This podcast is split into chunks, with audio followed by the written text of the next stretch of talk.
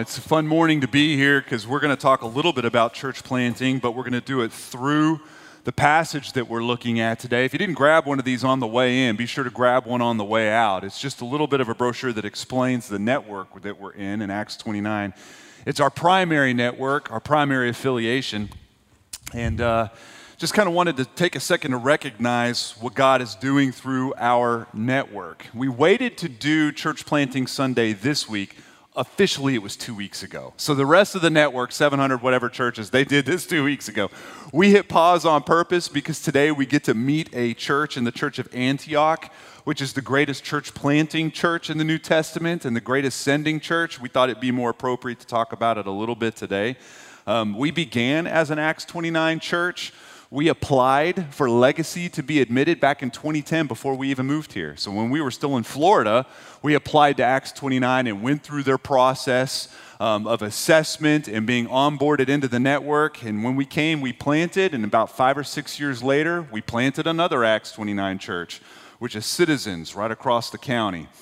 And we did this because we're resolved that church planting is the most effective way of changing a city.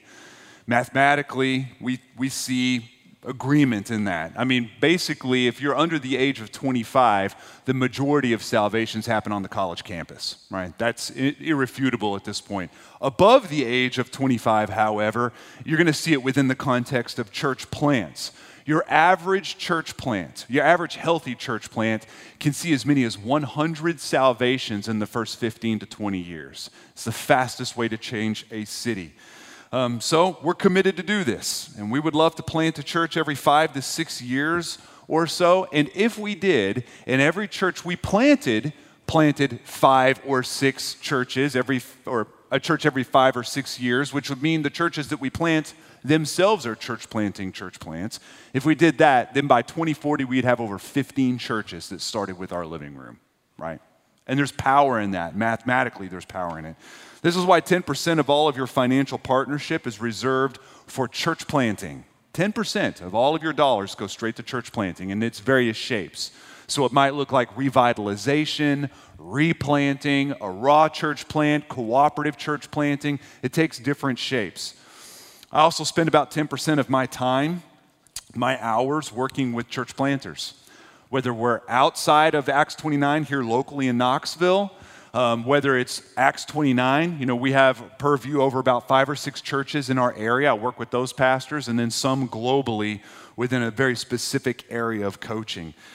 And as a church, we're always discussing how we're going to plant the next church plant. Because if we do another 10 of these, easily they're all going to look different. We'll make totally new mistakes every time we do it. We'll have different strategies. It'll feel different as we send them. So we have conversations. What should it look like? Should we pay for a church planting resident to come in? Or should we require them to raise their own money? If we send, how big of a team do we send? How big do we need to be before we send? Where do we send to? How far outside of the county do we send? Do we send inside the county? There's all kinds of questions, and we work through this as a pastoral team. Because in doing something like this, our hope is that we would look a little bit like this church in Antioch that we're going to see today. A church you would love, by the way. It's a healthy church. It's a healthy church. It's full of courageous and obedient people. I think it lacks superstars, however, in the way that you and I would think about a superstar. It's just full of normal people. I suspect everyone looked a little bit normal. Antioch was a really big city back then. It's probably the third or fourth biggest in the world back then. Um, probably about the size of Las Vegas today, right? About 600 to 700,000 people. Oddly, you know, it's the same size as Las Vegas, but it was also known for its immorality. It was known for its pervasive sin, so it probably looked a little bit like Las Vegas. This was a church, however, that started very unorthodox in shape. And that's what I love so much. That's what I'm a big fan of. But the big question is why do you care? Right? I mean, what do you care? What, it already sounds like a message about other people doing things in another place a long time ago, right? Why, I mean, you all come in here with your own issues, maybe hoping to get a little bit of help. You probably have some floating dilemmas that you don't really know how to fix. And, and, maybe when you got up this morning and got ready and came in here, there was a little bit of an undercurrent of, I hope I get some help on my thing. This doesn't look like that's going to do it, right? How does a healthy 2,000 year old church have anything to do with you? This is important when we build sermons, by the way. As a, as a team of preachers that we have built here, we always want to not only answer questions that you carry with you, but we want you to understand that in the first few minutes.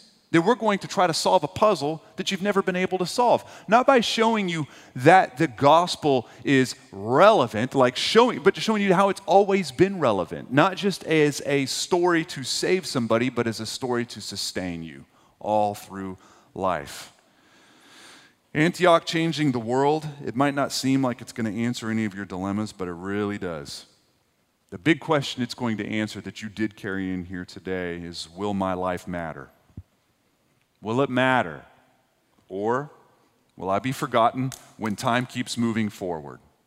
Because just like you, I've had friends that have died, I've had family that has died, I've had people who have been important in my life that shaped me pass on, and over time, the memory of them starts to fade, right?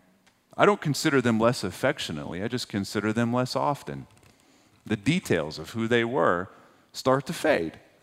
How they looked, the way their voice sounded, right? Myth starts to kind of take history over. Every once in a while, you'll see a picture of that person that you loved, and there'll be a piece of the picture that reminds you of who they are. Smells come back, memories come back, but they were lost until you saw that picture. Kind of just back in the back of your hard drive until they were called forth. We're all like this. You know this. Time begins to cover us up when we have moved on. And here's the thing, and this is the car, just the harsh reality for all of us the world won't slow down for a single second. People died in Knoxville, Tennessee yesterday. Probably more than a few, and it didn't slow you down at all. You went about your stuff, right? You, you did what you normally do. The stock market is going to keep going. College football is still on its way, right? Life goes on. Now, before Jesus rescued me, I had a very intense fear of dying and then being forgotten of history covering me up. I, I, struggled with that. I feared disappearing until eventually I just ended up as like a block or a circle on Ancestry.com, linking one generation to the next that no one even really knew the story. They just see a first, a middle, and a last name. Maybe just an obituary that's shoved in a shoebox somewhere. It's a big fear I had. It's a big fear. Not just that I was going to die, but that the world would take no time out, even after all I've given to it, after all I've done, after all I've built, all the, all the things that I've seen and experienced, it's just not going to care. And you probably know this to be true about your own life. I mean, if you have ever met your great great grandmother, some of you have not. Some of you have. I, I have very small memories of my great great grandmother. I remember the house, the way it smelled. I don't remember what her voice sounded like. I don't know anything about her story at all, right? My kids don't know her at all. Just like my great great great grandkids aren't going to know or remember me. Mathematically, I will be totally forgotten in under 60 years. Right? Think about it. You will too. And this used to really bother me really bother me. Does this sound depressing yet? Have I depressed everybody in the room? Does anything we do really matter? Or as it says in Ecclesiastes, it's just life banging into each other under this harsh sun. Is it just vanity? Right? You see, this passage is going to help us because the quick answer is yes, your life radically matters, and yes, you will be forgotten. And this is fantastic. And it gives meaning and it gives purpose we have eyes to see it.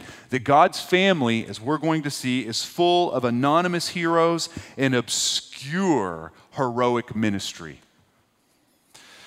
Back when we first moved here, I wanted to get this tattoo. I don't have any tattoos. I'd always wanted a tattoo.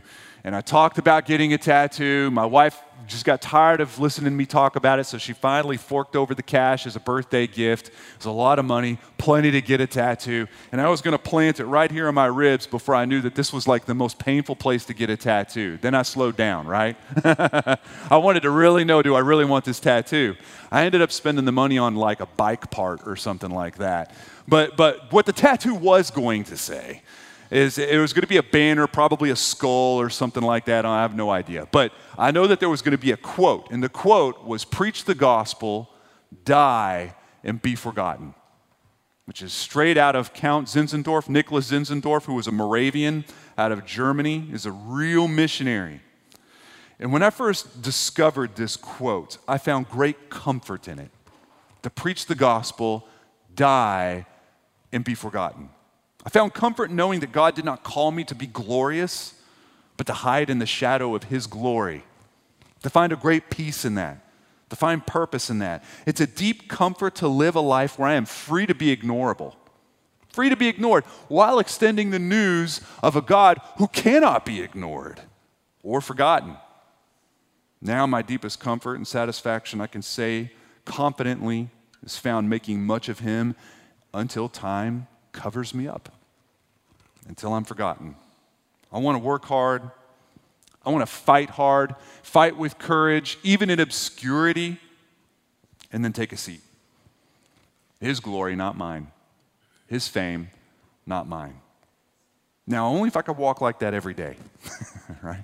Wake up and operate like that every day. Even better, what if a church what if a church, an entire church, embraced a limited, finite life that just felt a freedom to be ignored, to be forgotten, but live to declare and demonstrate a gospel? The gospel being the story of God's good news for you and me, mankind, through the person of Jesus, who came to live courageously, die passionately, rise again powerfully as he teaches, as he gives his Holy Spirit as he inhabits his people until one day he comes and collects us and takes us home. This beautiful story. Friends, listen, if this type of talk sounds odd or unhealthy to you, it's because it disagrees with the diet that we've been fed of just being big, be memorable, be yourself, be central, be powerful, be wealthy, be unforgettable. We're groomed to think this way. Being anonymous, and obscure, it feels bad. It feels like it's wrong to even talk about. So let's look at this passage today because I think it's going to lead us in a very different direction. This is going to be in Acts 11, 18. If you have your Bible, you're going to want to turn there. Acts 11, and if you didn't bring a Bible, we have them on the, on the table out there. You can grab one, it's free, it's just a gift to you, and we'll have it up on the screen for you today. And just to remind you in the context, because I know we jumped out of the book of Acts last week for Mother's Day, where we're at in the story is Peter had just left Cornelius' house. So he saw a Gentile family radically get saved. And the whole thing was radical. There's dreams, there's visions, there's angels, there's all kinds of amazing things.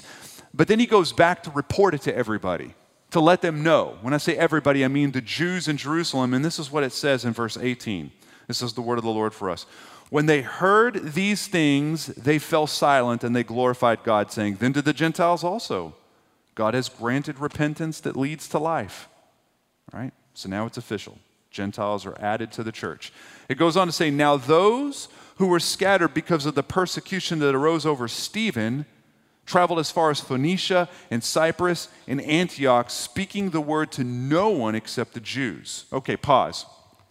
Until now, individual Gentiles had been added to the church, like Cornelius and some of his family members, but not wholesale. It hadn't happened wholesale yet, right? The focus has always been on the Jews. That's what the churches were doing as they were starting to kind of grow and pop up in different cities. Just like Jesus said in Acts 1, when he said that his message would go where? To Jerusalem, Judea, Samaria, and to the ends of the earth. We are finally at the ends of the earth, okay? The passage goes on to say, But there were some of them men of Cyprus and Cyrene, who on coming to Antioch spoke to the Hellenists also, preaching the Lord Jesus. And the hand of the Lord was with them, and a great number who believed turned to the Lord. Okay, these guys, whoever they are, planted a church by accident. They didn't get the memo, Jews only, right? They just started preaching Jesus to anybody Greeks, Gentiles, and a church just pops up. One scholar I found called them mavericks for the gospel. I think that's pretty cool. They didn't wait for permission, right? They didn't get clearance from the mothership, they didn't wait for training. They didn't go to seminary and get six years of education. They just preached Jesus, and a church was born. Very cool. And I'll bet they made a ton of mistakes. Listen, church planting, let me just say it, it is ridiculously hard, and that is with thousands of churches that have gone before us to do it. That is with books, volumes over vo- shelves full of books, coaches, consultants, networks, brilliant boards with experience coming alongside. When you have all of that, you have about a 15% chance of success. These guys had none of that. And that's not even the most fascinating thing about this part of the passage. What's most fascinating to me is I notice that their names aren't anywhere mentioned, nor will they be. They are anonymous, these church planters. They preached the gospel, died, and were washed away by time. And I love this. The fact that this beautiful church that would have a reputation for sending and planting and sending and planting itself was planted by unacclaimed people while God gets the glory. It's fantastic. Listen, never underestimate the power of obscure ministry, ever. What you do in the invisible what you do in those forgettable moments, oh, it matters. There's a likelihood you're not going to get a book deal if you're sitting here today. A likelihood that you don't have any medals, won't have just tremendous amount of followers or likes. Never underestimate what God will do in our boringly predictable routine lives. Never underestimate it. And we have the Bible full of obscure ministry that makes a big difference. It's interesting when John writes his gospel, he signs off. The very last verse of the book of John says this in John 20, stay where you're at, says this in John 21. Now there are also many other things that Jesus did. Were every one of them to be written, I suppose that the world itself could not contain the books that would be written. Jesus did quite a bit that was amazing and powerful, and yet was not really acknowledged very many generations after he even did it. You know how I know that? because we don't know about any of them. We don't know about any of them. In fact, he ministered in the obscure, according to John, the majority of the time. You ever think about that? Let's look at verse 22 in our passage. It says, The report of this came to the ears of the church in Jerusalem, and they sent Barnabas to Antioch. When he came, he saw the grace of God. He was glad, and he exhorted them all to remain faithful to the Lord with steadfast purpose, for he was a good man, full of the Holy Spirit and of faith. And a great many people were added to the church. Okay, very simply, Jerusalem found out, and although they were cool with this theologically, they had already stated so earlier in our passage, they wanted to do some quick quality control just to see if this thing is healthy. So they got to send somebody. How about we send Barnabas? He's perfect for this. And he is perfect.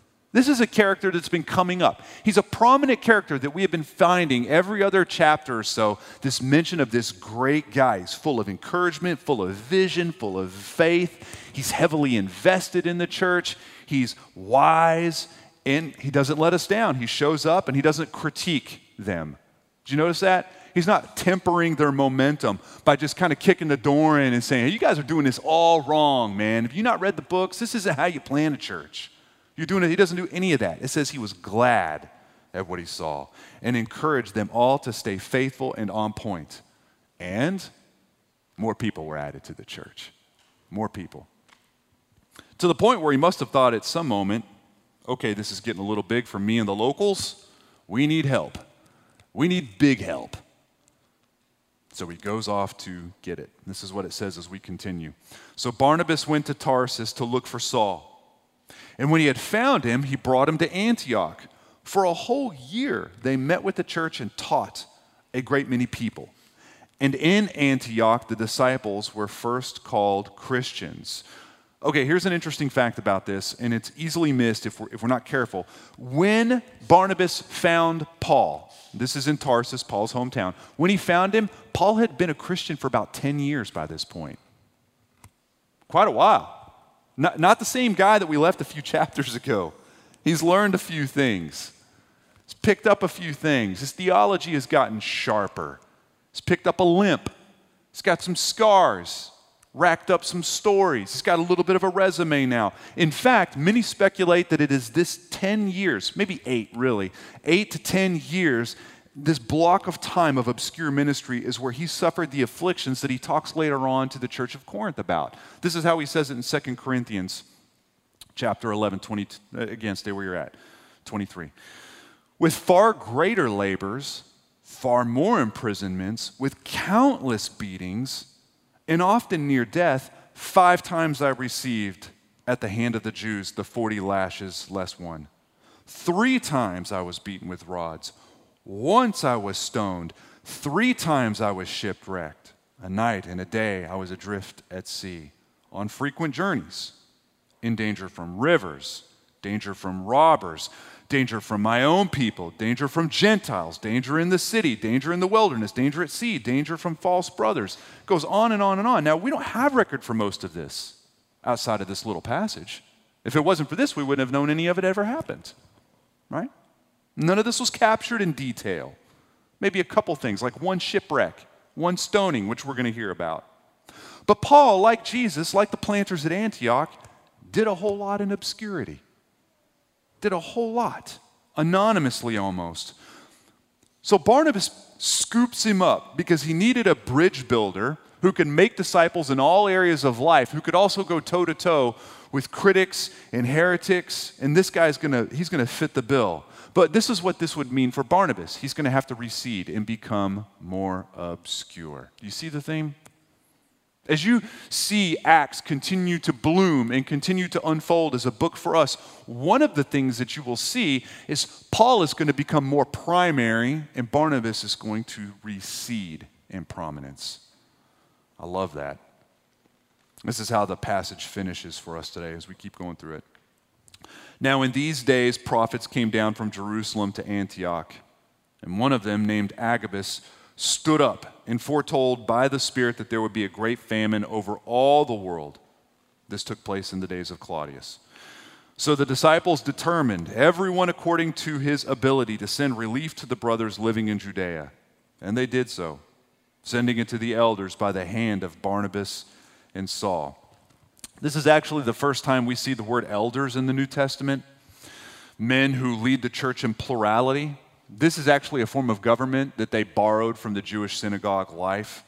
We're actually next week going to set in a couple elders, um, just as an example of this, but also because our elder board is growing. And it's going to be exciting for us to do that.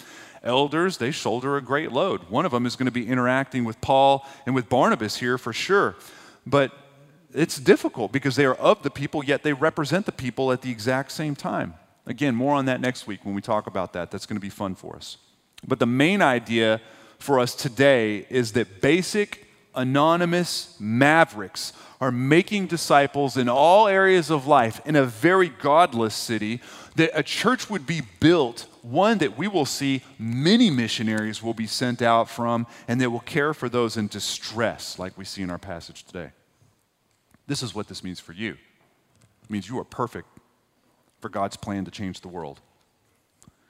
You are perfect for God's plan to change the world, especially in obscurity, especially if no one remembers your name.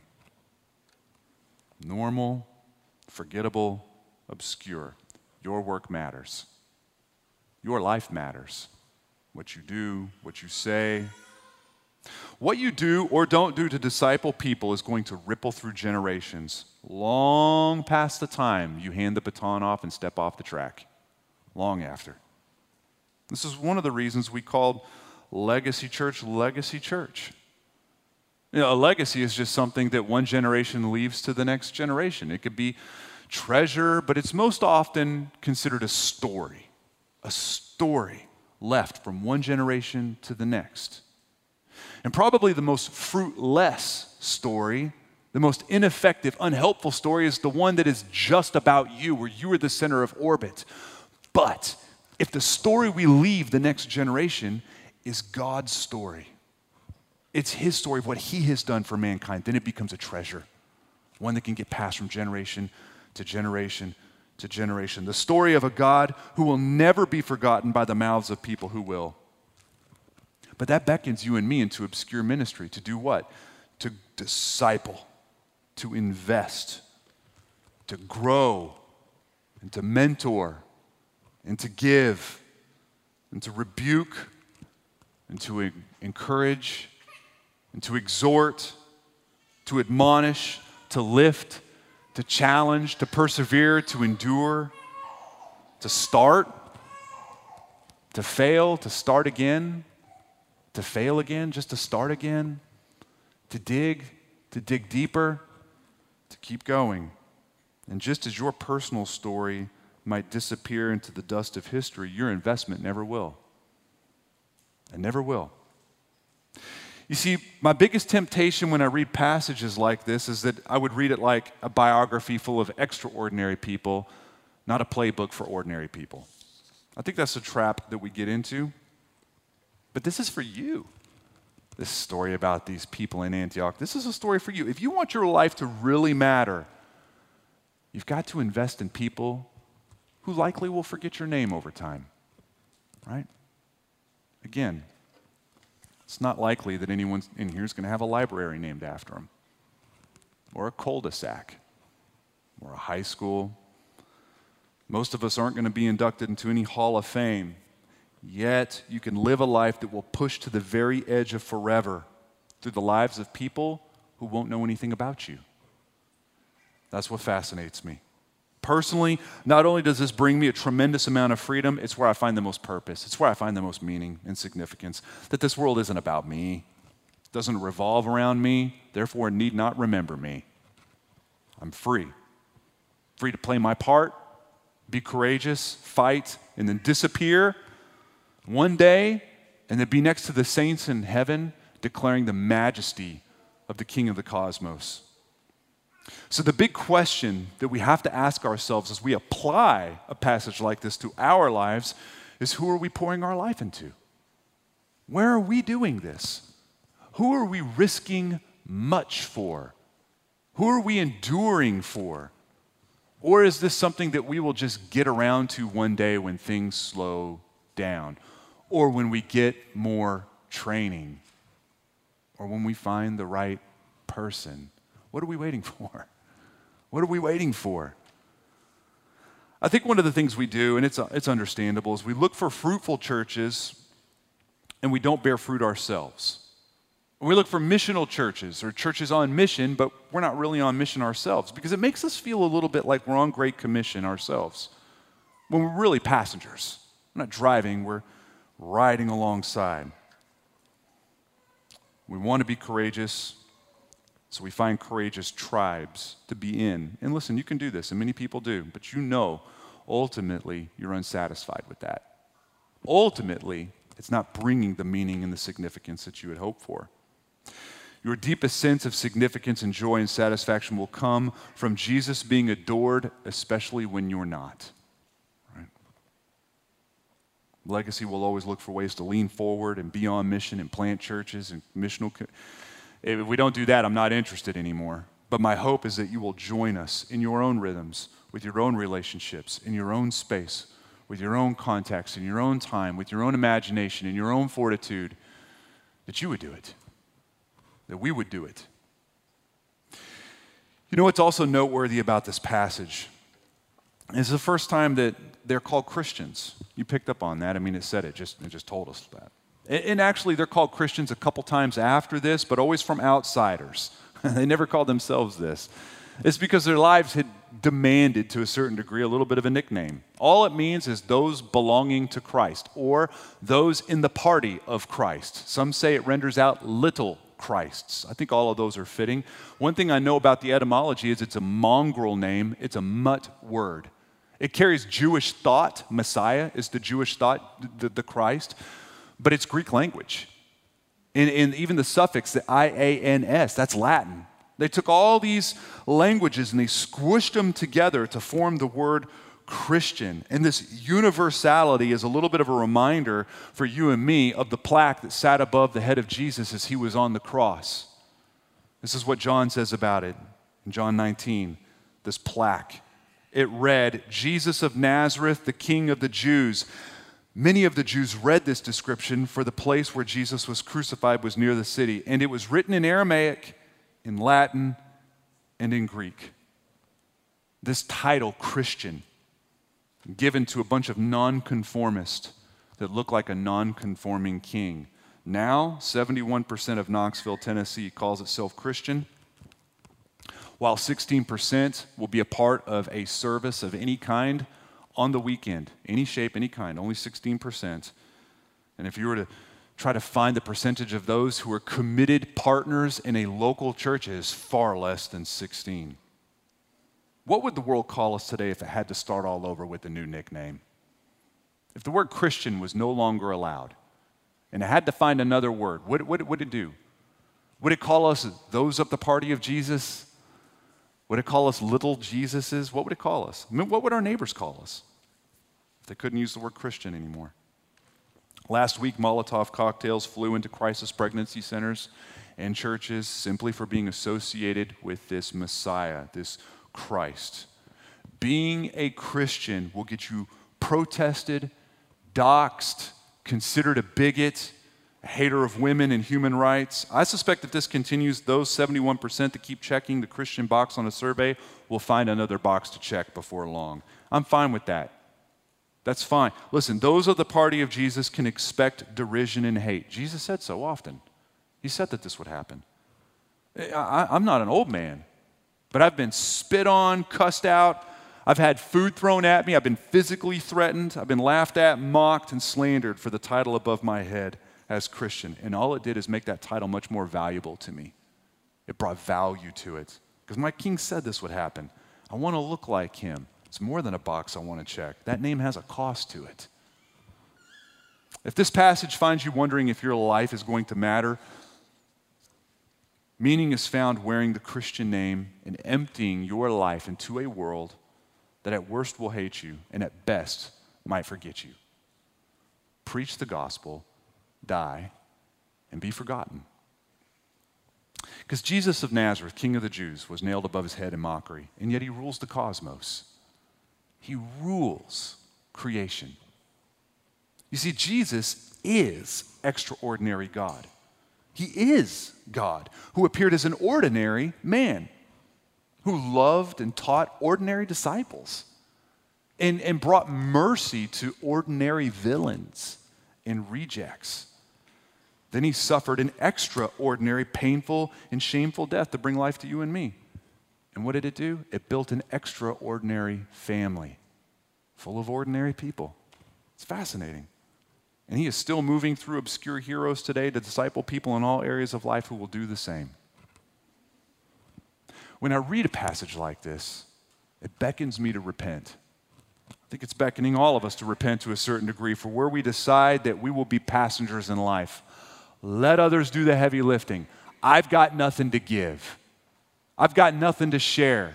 I don't want to be responsible for anyone else. Repentance for where we need our glory to shine more than the glory of Jesus, where we hate obscurity so much that we have to make much of ourselves. Repent for where the name Christian even makes us so self aware because of the derision and mockery that we don't even want to admit it, not in public. So much to repent for. And, and listen, we'll get an opportunity to do that here in a moment. But if you're lost and you're here and you are searching, when I say lost, no, no one that we would call as a church an unbeliever sees themselves as lost, but you might see yourself as wayward, aimless, bumping into different things, searching, looking, investigating things. Let me just tell you, Jesus is perfect for you. There are heavy demands on us, and yet He meets them all. There are heavy consequences for the sin that we commit, have committed, and will commit, and He takes them. They're extraordinary needs that we wear every day, and He meets those needs. See, if you're looking for something And Jesus might be it. It's important to hear this thing out of Ecclesiastes. This is what Solomon said in chapter 3. He says, He has made everything beautiful in its time. Also, He has put eternity into man's heart, yet so that he cannot find out what God has done from beginning to the end. It's an ache with no answer. An ache.